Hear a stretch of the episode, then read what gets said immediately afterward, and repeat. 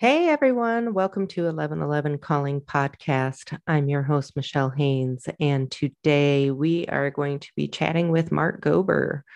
Mark is a former Wall Street investment banker and a Silicon Valley strategist.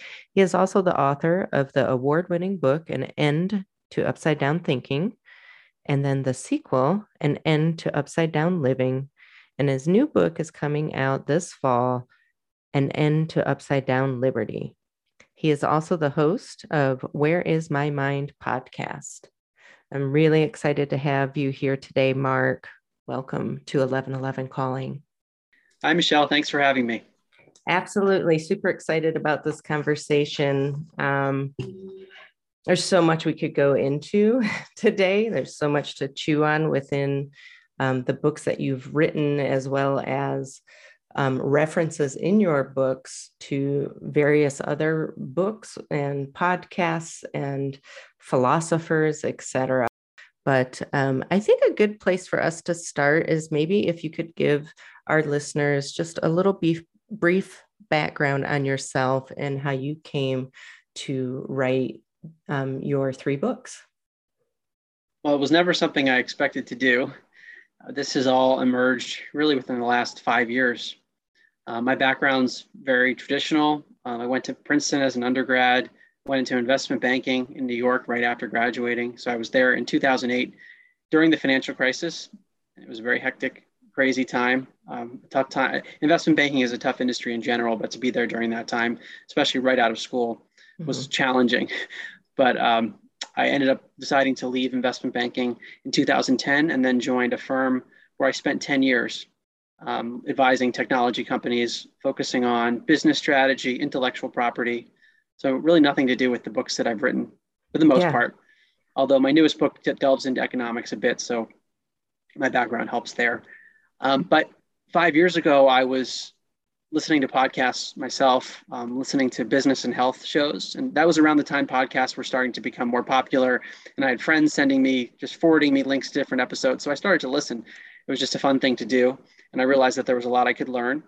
And there was an alternative health podcast called Extreme Health Radio, where I heard a woman named Laura Powers who talked about her own psychic abilities and things that sounded really out there to me. But she was speaking in a very um, credible manner. She was speaking about the things, you know, not in a um, not in a way that I ever heard before. It wasn't like it was science fiction, and she was speaking from her own experience. And it was enough for me to just pique my curiosity. And I ended up listening to her podcast called Healing Powers, where she interviewed many people that had similar experiences. And after a little while of listening to her show, I realized that there was a commonality in what people were describing, and it had nothing to do with what I thought of as, as being like the nature of reality.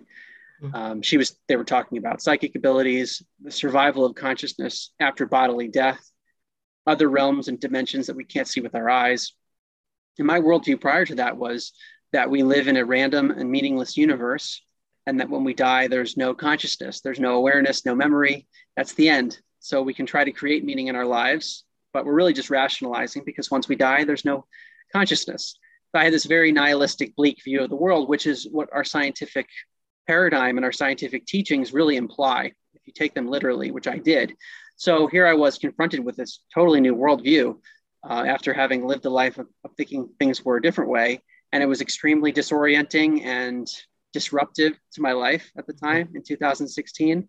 But I was just endlessly curious and still am to try to understand what's going on here.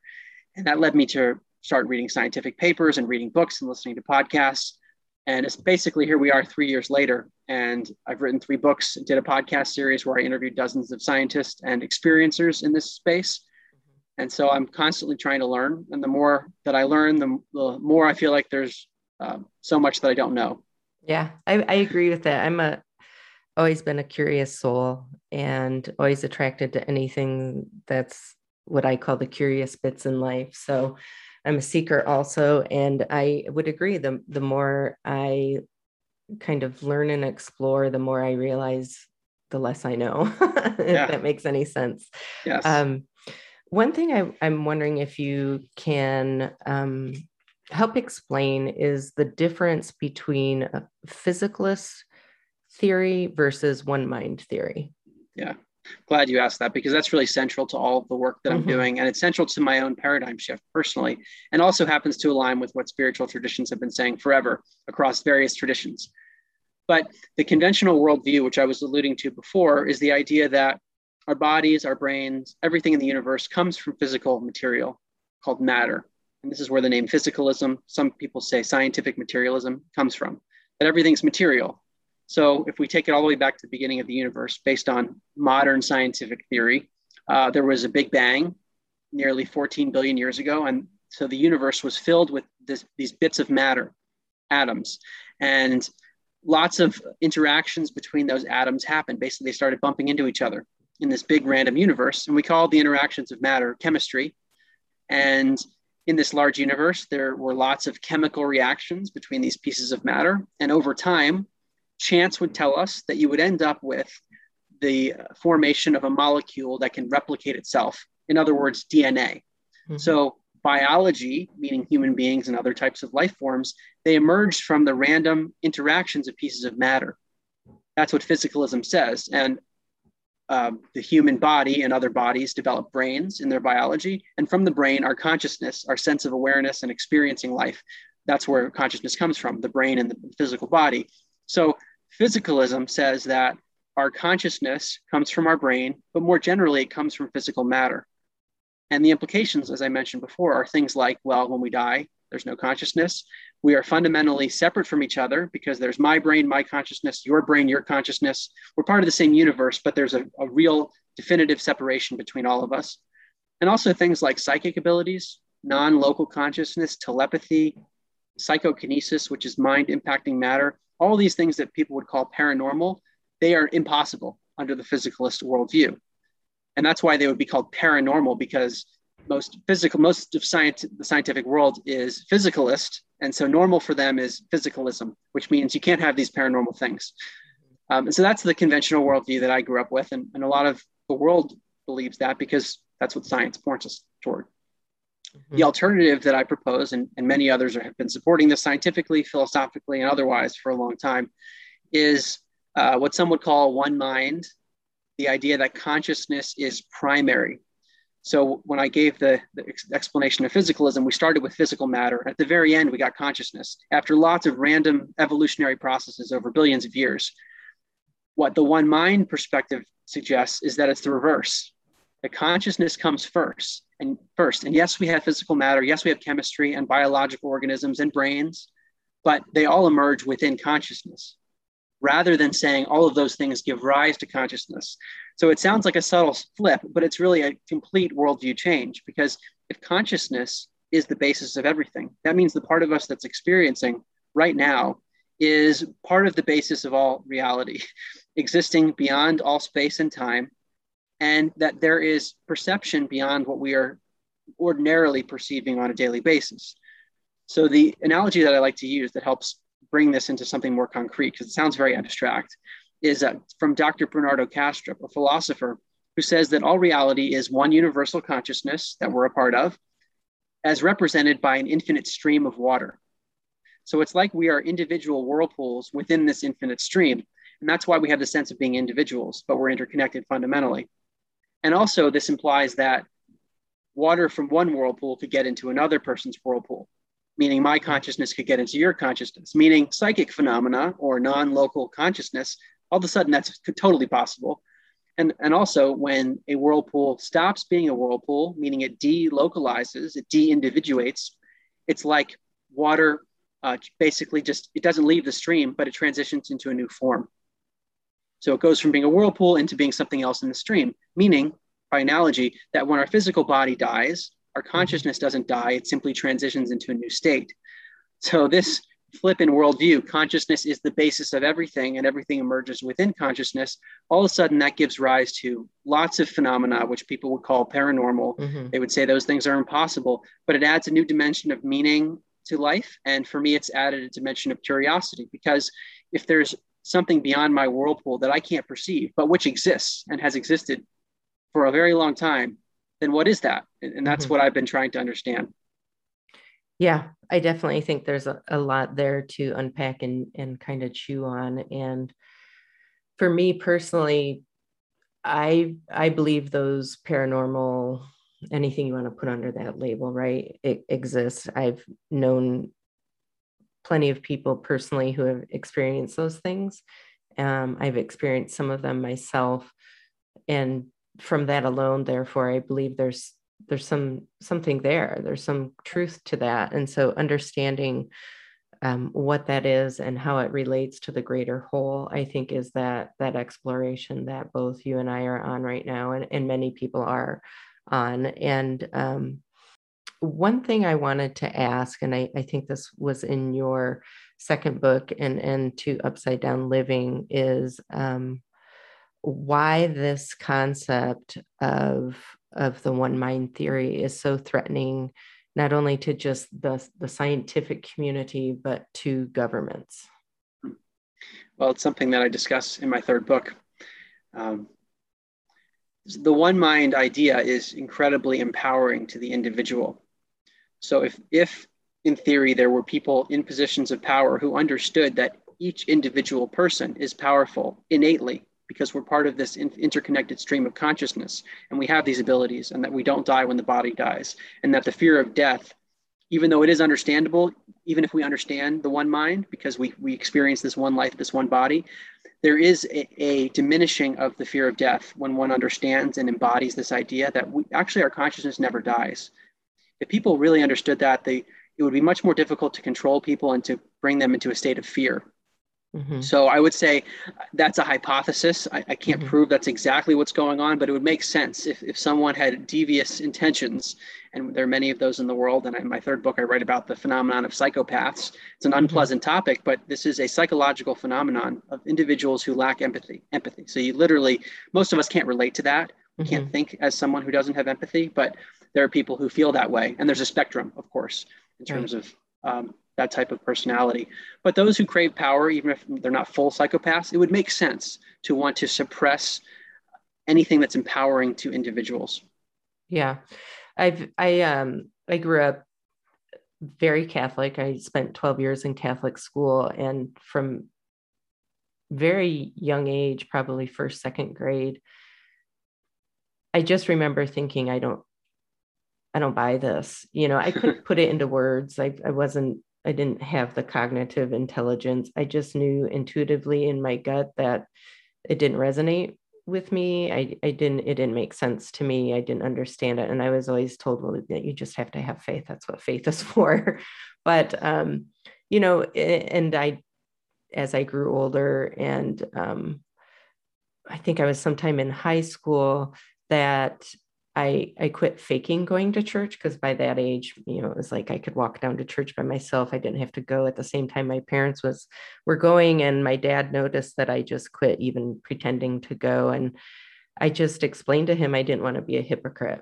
Mm. That to me it felt very um, I didn't feel authentic to go through these motions and um, and that I didn't want to be a hypocrite and I didn't think he wanted me to be a hypocrite. And that's kind of where the conversation for the most part ended on that that subject. But the reason I bring that up is because I I personally believe um, there's a difference between spirituality and organized religion.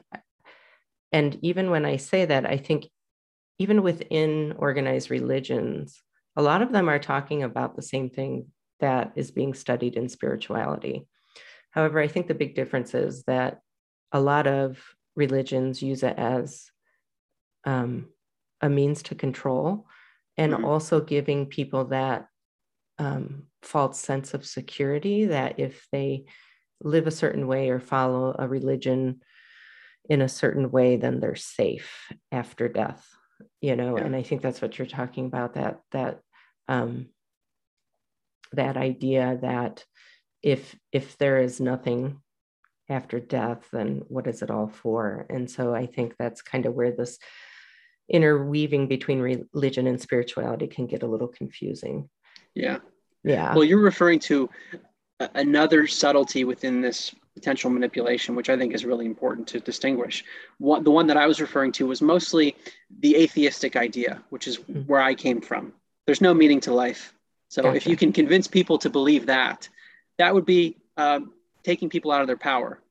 if they, if they thought there was literally no meaning. But on the other side, which you're explaining, it's a very important one, is a manipulation within those who are already open to spirituality in some degree, but tweaking the, the truth in some way. Yeah. And so we have to wonder to what extent have religions or other groups manipulated the truth to steer people off course and allow them to be susceptible to control in other ways. Right. And then, and for what reasons? I think is the, is the bigger question. yes. Yes. And, and maybe we'll get, um, we'll touch a little bit more on that as we delve into the, you know, your third book a little bit later on in the interview again in your second book you said something uh, you you brought up the term follow the science which is funny because that comes up all the time right now um, since the beginning of covid and yeah. i studied biology and sports medicine in college and and so i immediately was like the science there's never any the there's yeah. not one science science is a is a, a, a body of of thought and theory and and minds coming together and proving one thing, disproving another, constantly evolving. So I always thought that that saying follow the science was odd. But um, you mentioned in your second book that that concept is like a fundamentalist religion. What did you mean by that?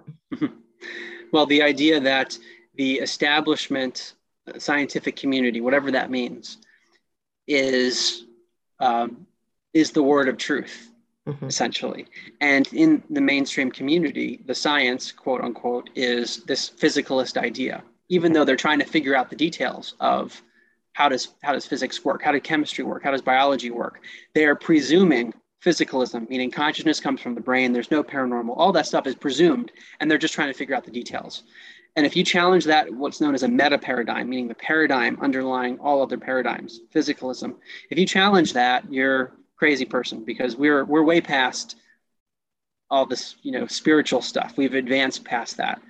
And it's it's religious in that it's almost something that you can't question mm-hmm. you can't question physicalism you can't question and say well there's lots of scientific studies on telepathy or near death experiences or the university of virginia that studied over 2500 children who have past life memories you can't talk about that because that would challenge the paradigm and therefore there can be no explanation that is spiritual Mm-hmm. And that's the perspective. So, what I found in getting to know some of these scientists who are courageous enough to study alternative research in traditional academia, with the exception of a, a, small group at the University of Virginia and a lab that used to be at Princeton University, which is no longer exists.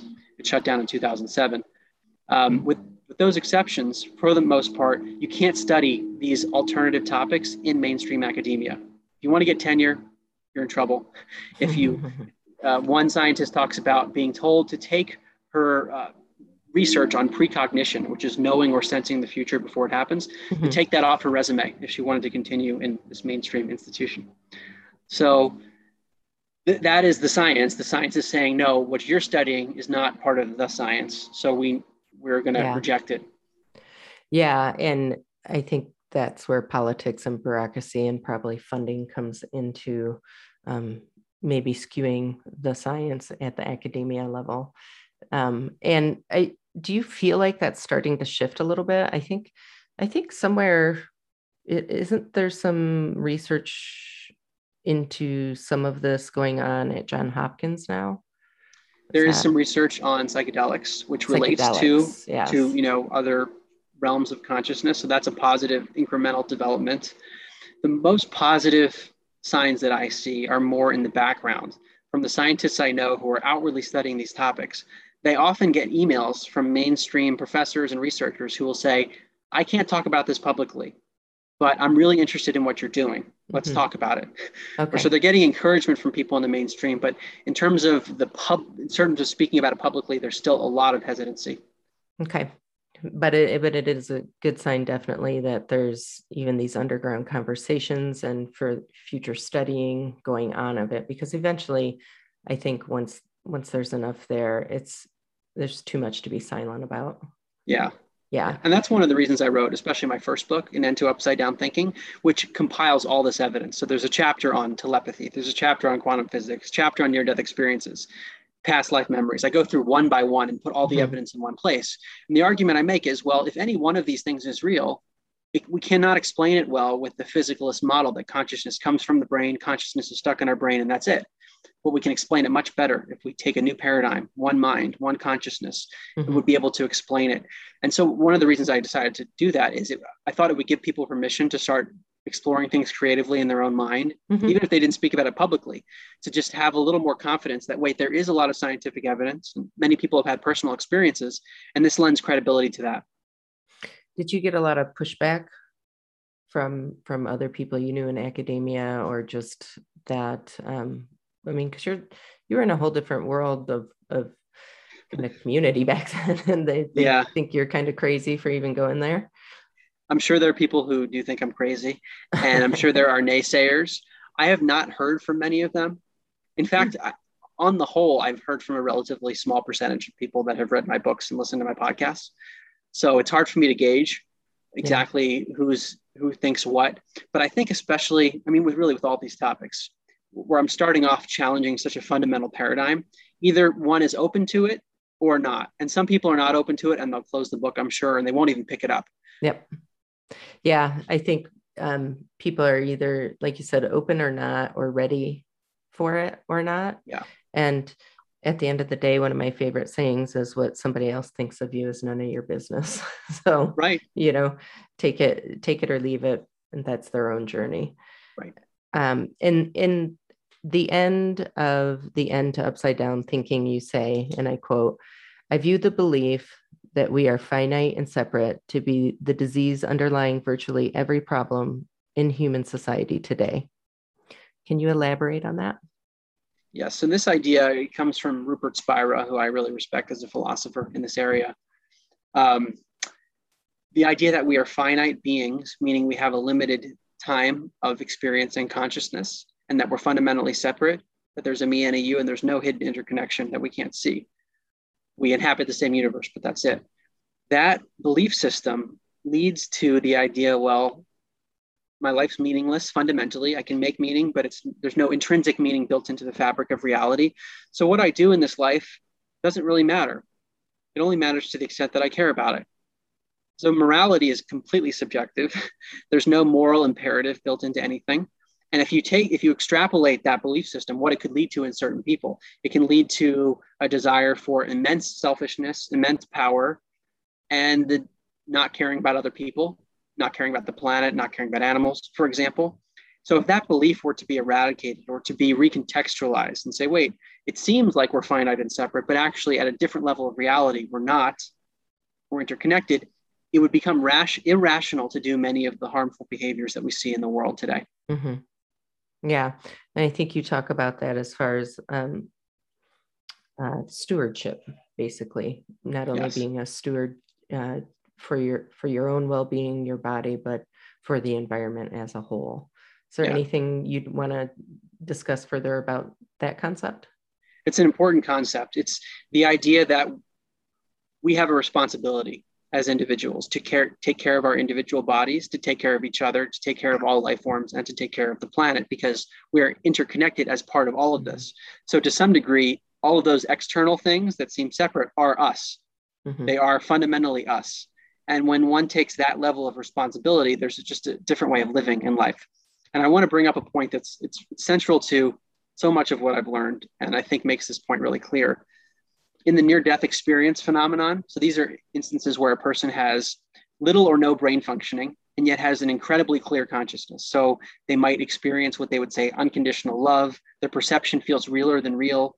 They sometimes hover over their bodies and see things in the room that they shouldn't be able to see.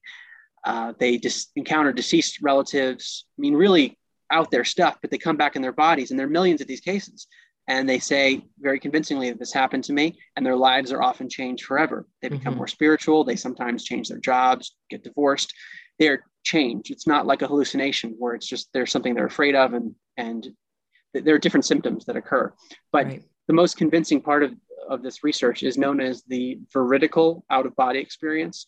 And that just means that what the person perceived when they're hovering over their body when they should be clinically dead like they're in cardiac arrest they come back in their body and they describe what happened in the room, or sometimes outside the room, and it's accurate. Mm-hmm. Therefore, it's not a hallucination. Right. And sometimes the, the memory can be time stamped to an actual event. So you know what their body was doing at that time, and yet their consciousness knew something they should not have been able to know. Yeah. And I'll give one example that I mentioned in my new book, An End to Upside Down Liberty, from Dr. Bruce Greyson from the University of Virginia. He has a, a book that came out in 2021 called After, describing his years uh, as a psychiatrist looking at this phenomenon. And he talks about a case of a man who, who said his doctor was flapping his wings like he was going to be flying during surgery. And Bruce Greyson said, Wait, I've never heard of someone doing that. He must have hallucinated it. So he, he got a release form to be able to speak to the surgeon. And the surgeon said, Yeah, I actually do that because I'm from Japan and I learned in medical school like a technique where I don't use my hands. So it looks like I'm flapping my wings because I'm pointing with my elbows. Huh. And the person saw this during a time he shouldn't have been able to perceive anything. Yeah. Um, so these are things where it's, I, there's no way he could have known that if he, right. So I, I give all this as a preface to say that near death experiences are not hallucinations. Maybe not every single one, but on the whole, this phenomenon that has been reported really throughout time right. and is reported with increased frequency today because we're able to resuscitate people more often yeah. due to medical advances. So now we have tons of cases. This phenomenon is not a hallucination. And that's significant because that what happens and what people report during that time might tell us something about the broader stream beyond our whirlpool. And the most significant finding, in my opinion, is the life review phenomenon, mm-hmm. where people relive their whole lives in a flash during this period when they should be dead. They shouldn't have any consciousness, and they relive events through the eyes of people that they impacted. So if they harmed someone, they will feel that pain through that person's body. They'll feel what it was like. And on the contrary, if they did something that was really nice or loving, they will experience that through other people's eyes. So, to give one example that I always refer to because I interviewed him, his name's Dannion Brinkley. And my podcast called Where is My Mind, episode six, goes into this. Um, he had four near death experiences in his life. And each time he had a life review. So he was electrocuted, he had open heart surgery twice and brain surgery once. He remembered his time in Vietnam, in which he was a vicious combatant. Vicious is the word he used. So he had to relive the deaths of the people that he killed through their eyes. And he said he also experienced the indirect effects. So he felt like what it was like to be children who would no longer have a father. They would no, no longer see their father again mm. because he had killed the father in combat. He said that wasn't that feeling was not quite as strong, but he felt it. So this phenomenon, which many other people have reported, Dr. Greyson says in about a quarter of near-death experience cases, this comes up. Hmm. And radiation oncologist Jeffrey Long has studied near-death experiences. He has a whole database, and he's found that around 20% of people report a life review. Mm-hmm. So that's the, about the percentage. We don't know why everyone doesn't come back with that memory. Maybe they experienced it but don't remember it. There are lots of question marks, but this sure. comes up a lot. And it relates to the idea of the golden rule, which is treat people as you would like to be treated because. The nature of consciousness is of some kind of compassionate, loving state. Right. So if that's really true and people come back, uh, Dr. Greyson talks about this in his book. He say he says what people say is that this is natural law. This is beyond just morality, right and wrong. Mm-hmm. This is the law of the universe that people are describing that they encounter. That we are literally affecting each other be- in ways that are affecting us because we are everyone else. Right. right. So if it's people understood that, thread. Right, and how, how would they treat people if they? Yeah, and that? that that concept comes up in, I mean, many religions and or spiritual teachings. I was doing a meditation the other day. Um, it was a guided meditation by davidji. And he brought up several examples of that same concept. You know, it's phrased slightly different in in different religions or philosophical teachings, but that that same concept of you know do unto others as you would do unto yourself. So yes. there's something to that when when things happen that um, repetitively or come up that often across different areas then to me always it's like there's something there there's something yeah. there there has to be so I, I find that really interesting you know one other thing that you mentioned that i want to talk about are four principles to live by. One being follow your values your integrity. To follow what feels viscerally passionate to you or that is just a un, um, unwavering yes in your your soul. Um, three follow your intuition which i think is huge. And four do the obvious things. So i think those principles to live by why do you feel those are so important for me it's been challenging when thinking about things from a spiritual worldview and totally shifting my life and realizing that we're part of this infinite stream of consciousness, which has infinite intelligence. That's something I've gone into in my books as well. But if mm-hmm. consciousness is underlying the entire universe with all of its infinite complexity, then that consciousness, by by logic, must be of that intelligence level too. So if we think about it, then each of us is embodying pieces of that intelligence, and we have this this uh, uh, responsibility that we are stewards for whatever unique gifts that come through us to embody those to the fullest. But at the same time, if we're part of a more cosmic intelligence, then that means there are things happening that are beyond the individual's control, mm-hmm. that there's an idea of surrender, that there, we have to allow things to flow through us rather than mm-hmm. being the ones trying to control everything. But then that can lead to a passivity where it's like, okay, well, then I should just sit on the couch all day because I'm going to surrender to this intelligence. Right. And that's not that's not right either. So there's a, always a paradox of it's it's one and the other together, even though mm-hmm. they seem to be contradictory.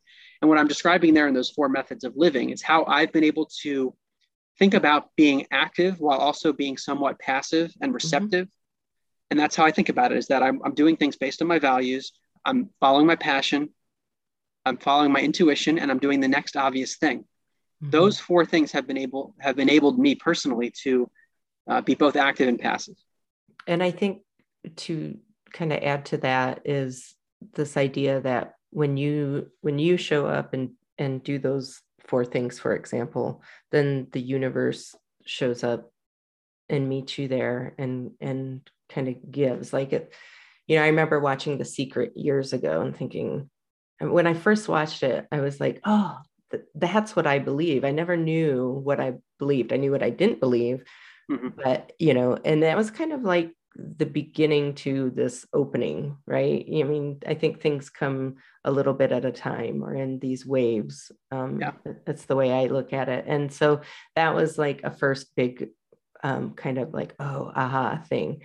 But then I think there was a misconception based on the secret that you can just sit back and daydream or or manifest and all the stuff's going to come to you and I don't agree with that. I think it is that you have to take some actions based in authenticity, integrity, um, with good intentions. And then yeah. I think then the universe kind of meets you there and drops things in front of you to then further you along in a direction. And I do believe that everybody has, um, whether you want to call them gifts or purpose in this world. And I think that paying attention that when you do those four you know those four principles or if you follow those four principles that you will get clarity around what it is you should do next or, or what it is you are to share or how you are to continue to um, grow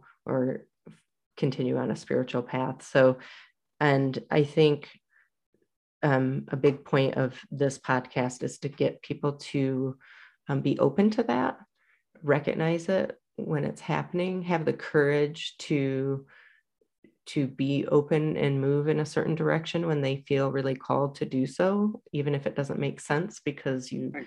you don't have to understand where it's taking you, but just trust that it's probably taking you in a direction that's not only going to serve your highest good, but the highest good of others. So I think that that plays well into that, those four principles to, to live by and I think um, you had talked about that, you know, it kind of plays into it. Life starts to serve us when we commit to serving life wholeheartedly. Mm-hmm. You know, that's kind of that same principle, really.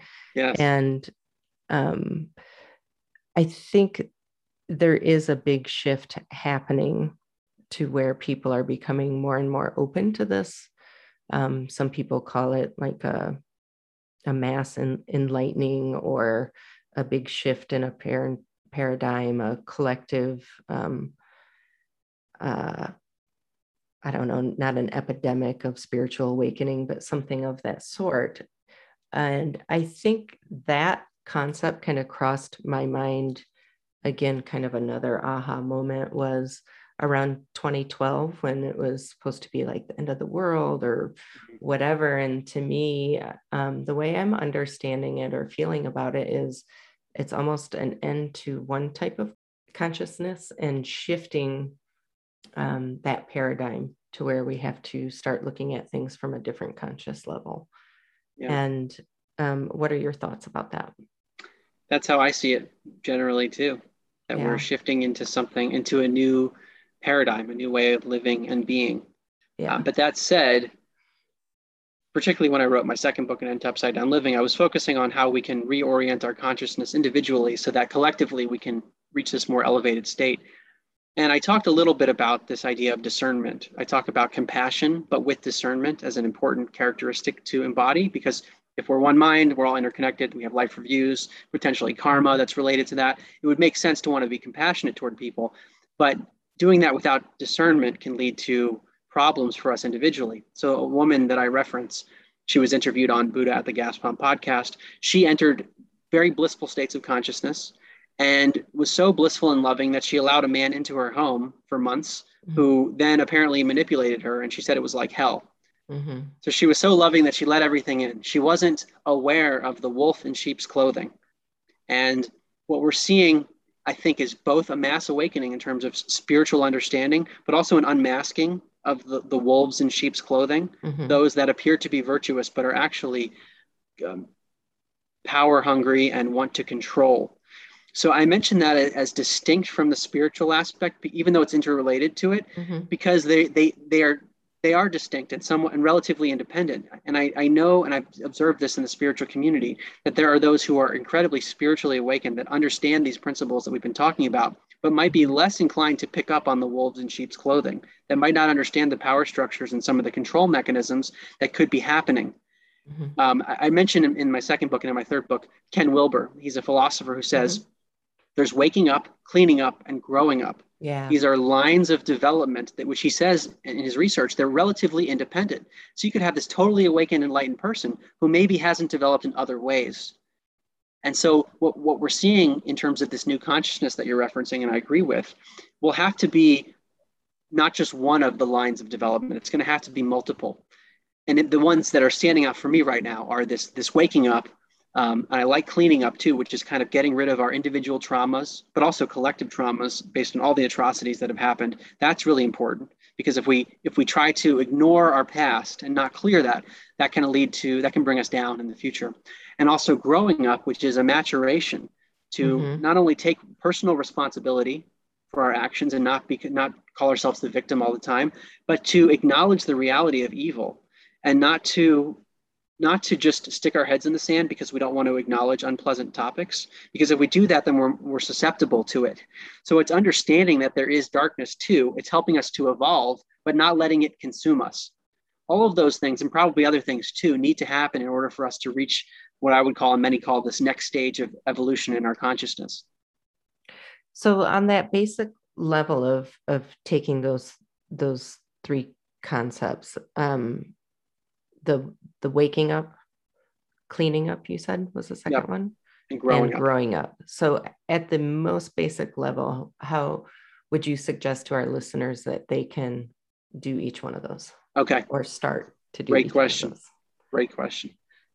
With waking up, I have um, there's four categories that I like to think about, and these are adapted from the yogic tradition, but they're really applicable to all traditions. Excuse me. The first is um, the pathway of knowledge and wisdom. So that could be listening to podcasts, attending lectures, having a teacher or a guide, learning about all this stuff, learning about the nature of reality, about the nature of consciousness. And that's been largely my path for a lot of this. And it sounds like you've been down that road as well. Um, but that's that's an important one. And and I mentioned these four um, with the context that they are interrelated but some people might be drawn to one more than others. Mm-hmm. Uh, eventually, they all kind of swirl together as I think people elevate toward a higher level of consciousness because you can't have one without the others. Right. But maybe you you hear one of the things I say and you're drawn to that, and that might be a starting point if you're looking for a place to start. For me, this wisdom path, that's where it started. I was listening to podcasts, reading books, mm-hmm. etc. Second is selfless service. So that could be volunteering. It could be within your family, however you perceive that to be to be of service towards others without thinking about potential gain towards yourself. Mm-hmm. It's really embodying this idea of interconnectedness. The third is the pathway of devotion, and that could be chanting, praying, um, but the general idea of, of being grateful for all that we've been given.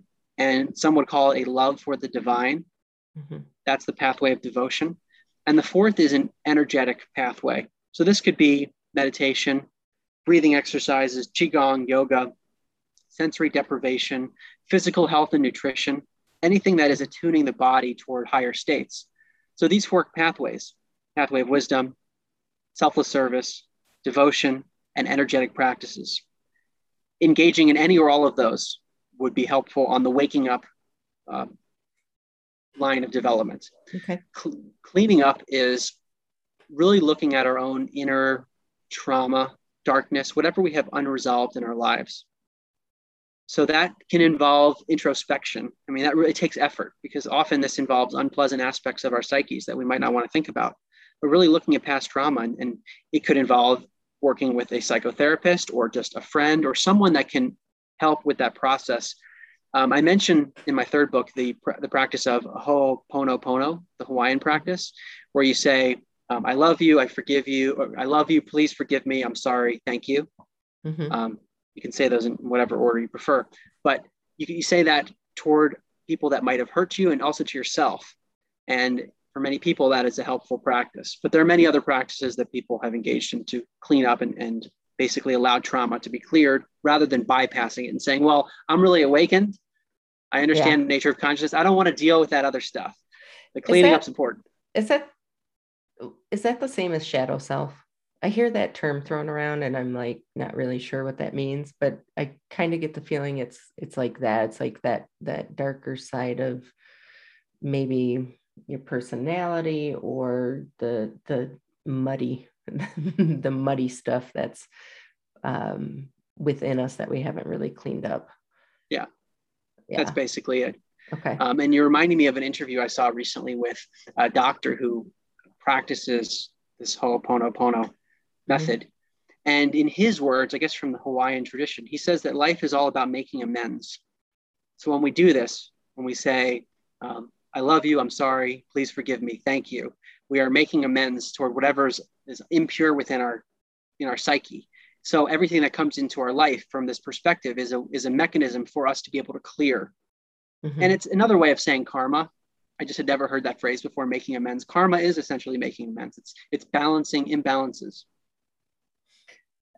I think of um, karma as not being your conscious choice, whereas um, what you were mentioning earlier that that choice to deal with maybe some of your traumas or to forgive you're you're actually consciously making that choice yeah. where when i think about karma it's it's going to happen kind of like it's going to happen and you're going to have to deal with it based on on past choices is that fair to say or accurate or am i mis misinterpreting? Yeah and i agree with that characterization. I think karma is almost like a, a magnetic attraction into our yeah. lives that which we need to evolve. And making amends is like a, a mechanism of clearing that karma. I would say it's related to it.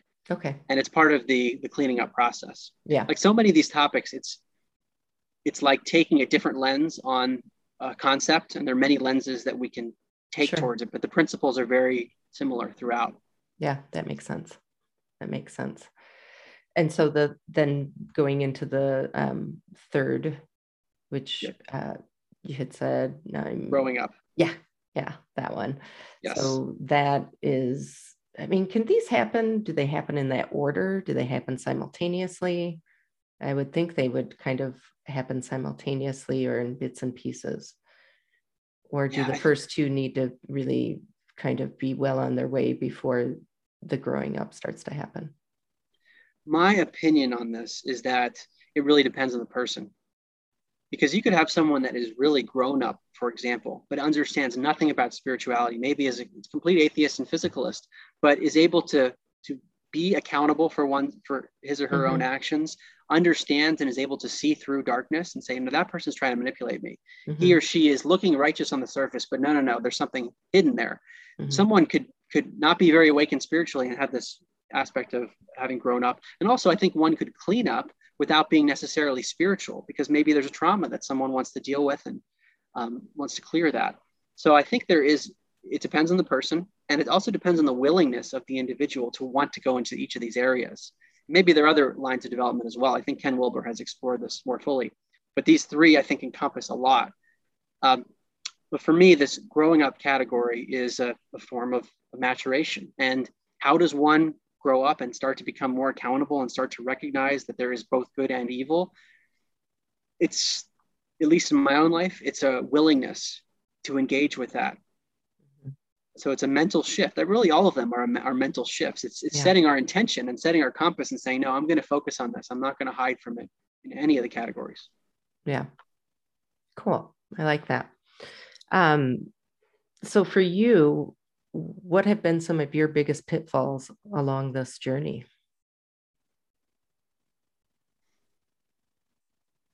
So many. It's hard to it's hard to know where to start. uh, it's the hardest part for me. I, may, I guess I would call this a pitfall. Is the ability to continue to letting letting go, and being surrendered, and recognizing that I can't control everything, and the future is going to happen in the way that it will happen, I try to project always. So I have to constantly bring myself back and and balance both not being irresponsible and saying, well, I'm not going to think about the future at all because I'm being present with I, I, need to be present and not think about the future too much. There's a balance in that mm-hmm. that I, I, I, constantly manage. So a good example is with my books and my podcast. Whenever I, I put something out and, and put my thoughts in one place, I am so eager to, to publish it the next day but there's a process that has to happen with editing and the publication process. Even if we you know submitted the manuscript tomorrow it takes time for that to happen. So there's a patience that comes along with that that over time develops and the recognition that it will come out at the right time when it is yeah. supposed to come out. And whenever mark thinks it should come out is probably coming from a place of a limited intelligence. And maybe there's a better timing for it that mm-hmm. mark just needs to take a back seat. So that's one is learning to surrender and consistently doing that um, with regard to cleaning up, there, I think there's a human tendency to want to bypass unpleasant emotions, yeah. especially really old ones, things we haven't thought about in a while. Because now when I look at my life, there's there's almost different phases. There's like the pre-awakening and post-awakening, if we want to use that delineation, mm-hmm. where I say awakening loosely, the recognition that there is more, that yeah. that that was the shift for me about five that years first ago. crack in the that's the way I look at it. It's like that right. first crack that let a little bit of that thought process in. And I find when that happens, you can't unsee it, you can't unfeel it. You know, you can ignore it for a while, but it's going to keep popping up until you kind of digest it more and start doing something with it. I think. Yes. Yeah. Well, that's been my experience too. I got yeah. to the point where I'd seen too much, where rationally I couldn't. I wanted to be intellectually honest. I couldn't yeah. dismiss everything. Uh, but these, even though there are these distinct phases of life, and probably other ones too, I still have to deal with whatever happened pre awakening. Even though I was living that life in a different state, the body holds trauma. There's just trauma that's unprocessed or things that haven't been processed in some way. So the recognition that we have to deal with those things, that's something that I constantly have to deal with. And then also, uh, constantly acknowledging how little I know. Mm. Because each time I think I learned something and I have, I have a general framework for it, and there's something new that pops up where it's like, mm-hmm. oh, I mm-hmm. didn't really understand that nuance before. And maybe I don't know what's going to happen next. I mean, I've written three books. I didn't think I was going to write one, and then I didn't yeah. think I was going to write two, and now so maybe I will write more. Yeah. Um, but like with regard to my third book, An End to Upside Down Liberty, it covers topics related to politics and economics and some of these darker ideas, which would be nice to say. I, I don't want to think about those things, but I did. I didn't know about them. I, yeah. I just I was unaware of these different areas. So it's always important to remember that whatever I think I know, I'm sure there's something around the corner or lots of details or just who knows what that I still don't understand. Sure. Let's let's talk about that third book. Tell me what motivated you to write it and what your hope is with sharing it with people. Well, my first two books focus on this idea of the one mind and the implications for how we live our lives individually. The third book is how should we structure society? If we understand these principles, what's the optimal form of governance, both politically and economically? And where did that come from for me? I mean, I was never interested in politics in any way. I didn't watch the news or follow any of that stuff. I was so in my business world. I, I, I couldn't have even told you really the main differences between political affiliations. I, I just, it was of no interest to me. Mm-hmm. and when everything hit with COVID, uh, all of a sudden political decisions were impacting everyone's lives on a daily mm-hmm. basis. And a third party was saying, this business is essential, this business is not because we say so. You can leave your house or you can't leave your house because we say so. We're going to tell you what kind of risk you can take in your life. So all of a sudden, political decisions were very important for everyone. And that led me to look into things. And I started to see censorship. I started to see doctors coming out saying certain things that they were observing, and the media and social media saying, no, you can't say that, and you're blocked, and you're a crazy person for describing your experiences. Yeah. And I said, oh, okay, I've seen this before. I've seen this with consciousness research, I've seen it professionally a lot of stuff that happens in that world. Um, so I was familiar with it and I, I, identified something was going on. So it allowed yeah. me to follow things closely. This was early in the pandemic. I, I knew something was up. And the more I researched, the more I realized that the ideas could be summarized with a central concept. And the concept is, is around how we structure society. And the term that I use in the book in political theory, it's known as statism. It's the belief that society should be organized with a structure that has essentially unilateral decision making authority, ultimate decision making power. It's essentially a monopoly. And we don't have a contract with it. We don't have an explicit contract with it.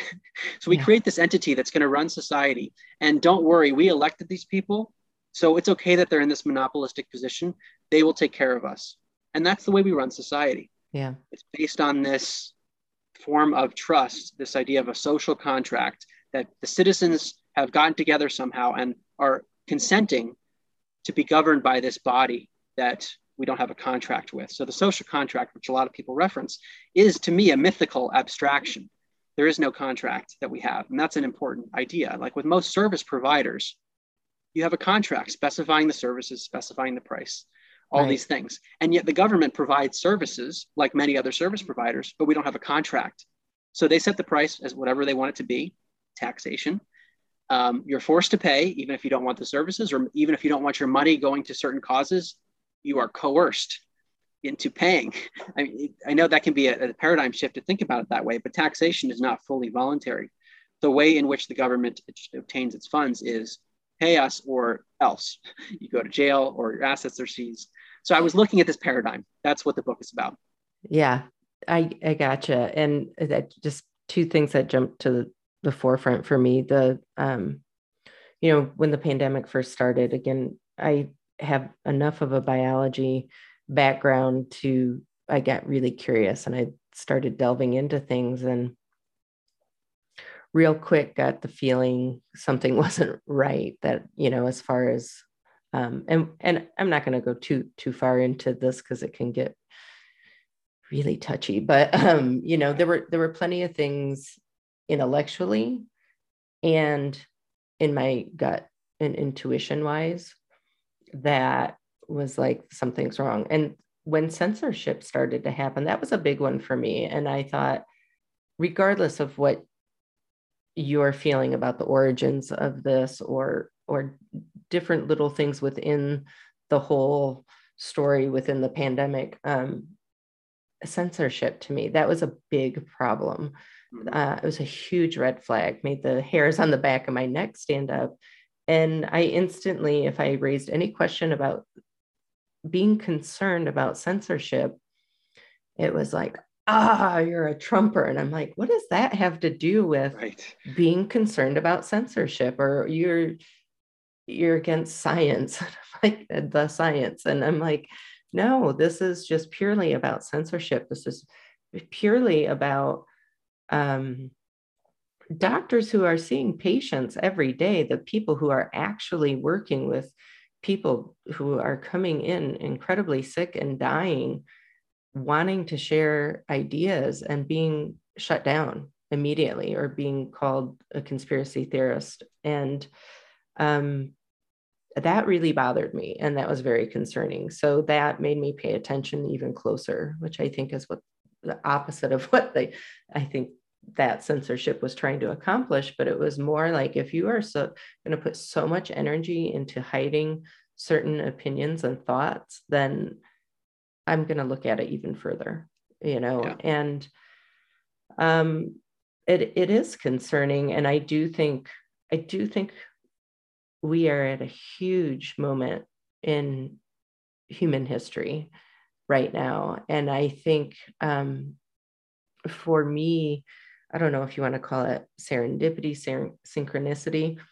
I've had in the last few weeks, I think five um, people or groups or um, opportunities to examine consciousness and especially collective consciousness for the purpose of shifting um, the paradigm that we're in right now. And when that happens, I pay attention. There's no yeah. mistake around why that's happening. And it makes me excited. You know, I'm very excited to connect with these different people's uh, platforms and their thoughts and take these different classes that are coming up in my life because I feel like there's something important here and it will be um, a positive in my life and the lives of others. So I'm excited about the journey and I'm excited when things like this happen. And you're one piece of that puzzle. So I appreciate that. Well, I can relate to so much of what you just said. Yeah. Yeah. yeah. And is there anything more that you want to share either um, about your third book coming out or anything in general? Um, just at a high level, one of the, I propose an alternative to this traditional structure because I think the problems that we have in the world, so many of them right now, wouldn't necessarily be eliminated, but they would be much less severe if we had a different system. Because evil people and evils would still exist in, metaphysically in the universe, but our system that we have right now, where we have the, this this body that controls society, a small number of people controlling the masses, that enables an amplification of really dark things. Mm-hmm.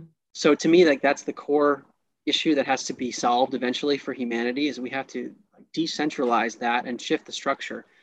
Um, so that's ultimately what I pro- propose. I propose something that's more also consistent metaphysically. So if you look at the golden rule, which is built into the nature of reality as some kind of a natural law, it is impermissible spiritually to initiate aggression against other people and their property. That would go against the golden rule to say, I don't care where you got your money from, I'm going to take it. And if you don't accept that, uh, then you're going to go to jail or something. To me, the, the, things that the way that the structures is set up violate spiritual principles.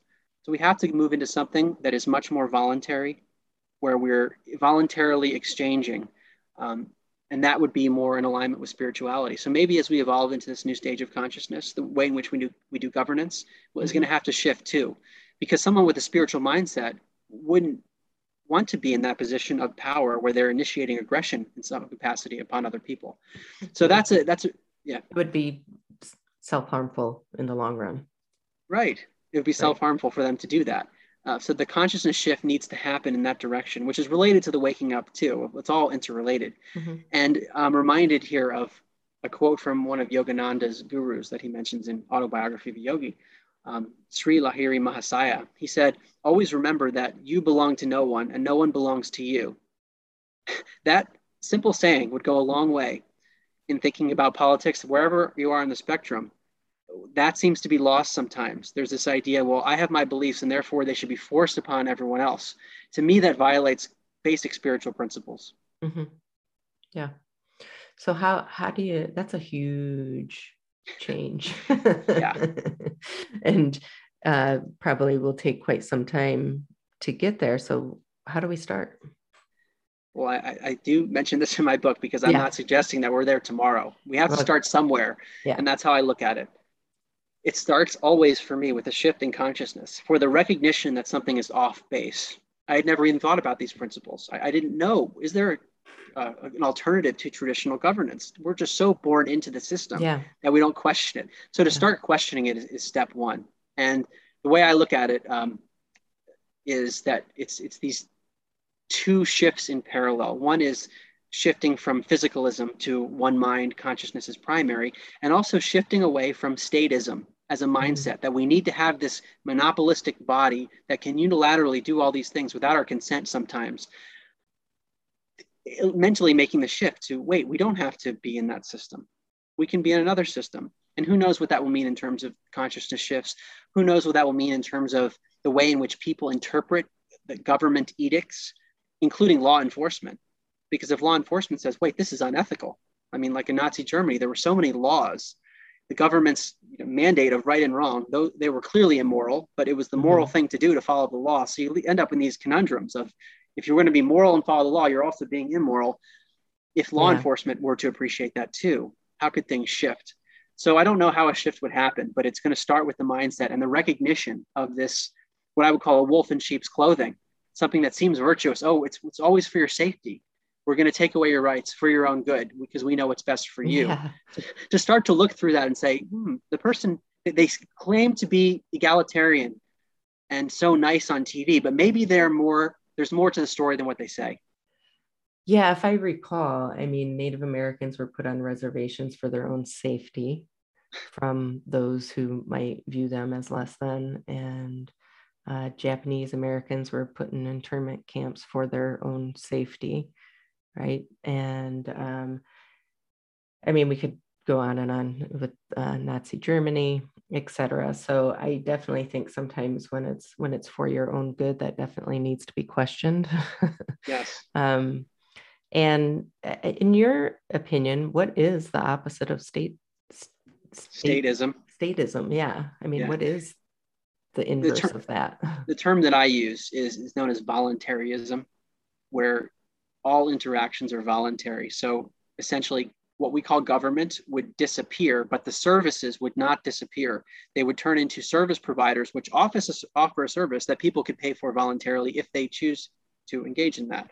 So you could have all kinds of societies and communities, but the engagements are not compulsory in the same way they are now, where things are forced upon us in a given territory. And if you can leave, you you could in theory, but then you're just under a different type of compulsory system. So there's not the same, it's not as voluntary as this Mhm. opposing um, idea would be. And so the way I, I frame things is like a two by two matrix, two axes. One is highly spiritual, meaning one mind on, on the, let's call it the, the horizontal axis. You have one mind on one side, highly spiritual. The other side, you have physicalism, which is like atheistic, not spiritual. Mhm. But you also, there's a political axis, the vertical axis. On the bottom, you have statism, which is the traditional governance. The top, you have voluntarism, which is decentralized, what I described. So there's like four quadrants of Mhm. what I'll call metaphysical political theory. You, what I would advocate as the ideal is this um, non-dual or spiritual voluntarism. Non-dual just means one mind Mhm. um, because you could also you could have someone who is an atheist but also a voluntarist and says well I, I don't think the government's doing it right and there are these four categories and you could have someone who's highly spiritual but says no no we need to have a traditional state um, but i think we need to move towards this spiritual voluntarism eventually And I'm just picturing like in math, the Four quadrants. I- I draw it out like, in the book. my- Yeah, do you? Yeah, that's what Yeah. I'm picturing. So I'm like, oh, how's that? How's that all gonna balance out and work? But I, I look forward to checking out your new book. And you you think that'll be out here soon? Yes. yes hopefully late september early october Okay. very soon Cool. And um, maybe we'll follow up down the road uh, after time has passed and as as our minds keep expanding and growing and we'll we'll see where we're at with things. yeah that would be fun it'll be fun to see where we are then in Yeah. terms of our thinking because i'm sure there's so much that i haven't thought of that you haven't thought of that will like, be obvious to us in a few years Exactly. It's always evolving, which is what makes it so exciting. Well, again, Mark, I thank you for sharing this conversation today. I think it's a really important conversation to have. Um, I think there's so much here. If people check out his books, they they really are chocked full of super cool concepts and lots of references to other books and studies and um, philosophers and philosophies and um, they're just really fun to look at and exciting and mind blowing. and so I, I hope you'll take some time to check out his books or listen to his podcast and and you know keep an open mind with your own spiritual growth and your path in this life. So I thank you again, Mark. I look forward to connecting in the future. All the best to you. thank you very much michelle and thanks for all that you're doing too Absolutely. And one other thing, um, I'll put all your links in my show notes, but real quick, what's the best way for people to f- find you, connect with you, learn more about you? You know, where, where can they find your books, et cetera, et cetera? Sure. My books are on Amazon. Um, an End to Upside Down Thinking, an End to Upside Down Living, and the new one is an End to Upside Down Liberty. My website is my name, M A R K G O B E R dot com. And I'm also on Facebook, Twitter, Instagram, LinkedIn, and it's Mark Gober, author. And then your podcast. My podcast is called Where Is My Mind? And it's an eight episode narrative series in which I interviewed dozens of people in this space. And that's available on Apple Podcasts, Spotify, uh, called Where Is My Mind? Cool. All right. Thanks so much. Have a great Thank day. You. Man, I could have talked to Mark for hours. He has so much that he's been sharing through his podcast, Where is My Mind? And also through his first two books, An End to Upside Down Thinking and An End to Upside Down Living. All of these touch on and explore a wide range of topics from physicalism versus one mind theory, psychic phenomena, past lives and reincarnation, karma, near death experiences and life review, manifesting and prayer, meditation, spiritual awakenings, epigenetics, and the list goes on and on in general, I think it's really interesting to explore the concept of how our collective intentions and consciousness can affect reality. And I'm excited to read his book, which will be coming out soon, called An End to Upside Down Liberty. In this new book, Mark explores how governments have been responsible for brainwashing, slavery, and genocide, and in a more subtle instances, how civil liberties can be slowly eroded. Taking concepts about consciousness introduced in his previous two books and on his podcast, he suggests an approach that can be used to steer humanity's future away from enslavement and towards liberty. I think it's a great topic that we all need to be looking at right now. And I'm definitely going to check out the book. I suggest you do as well or at least look at his first two books and go from there. His podcast is full of great interviews with really interesting people who are well educated in in many aspects of the metaphysical and near death experiences and past lives, reincarnation, all of that. So, lots of yummy, interesting things to explore and chew on. I hope that you'll check it out.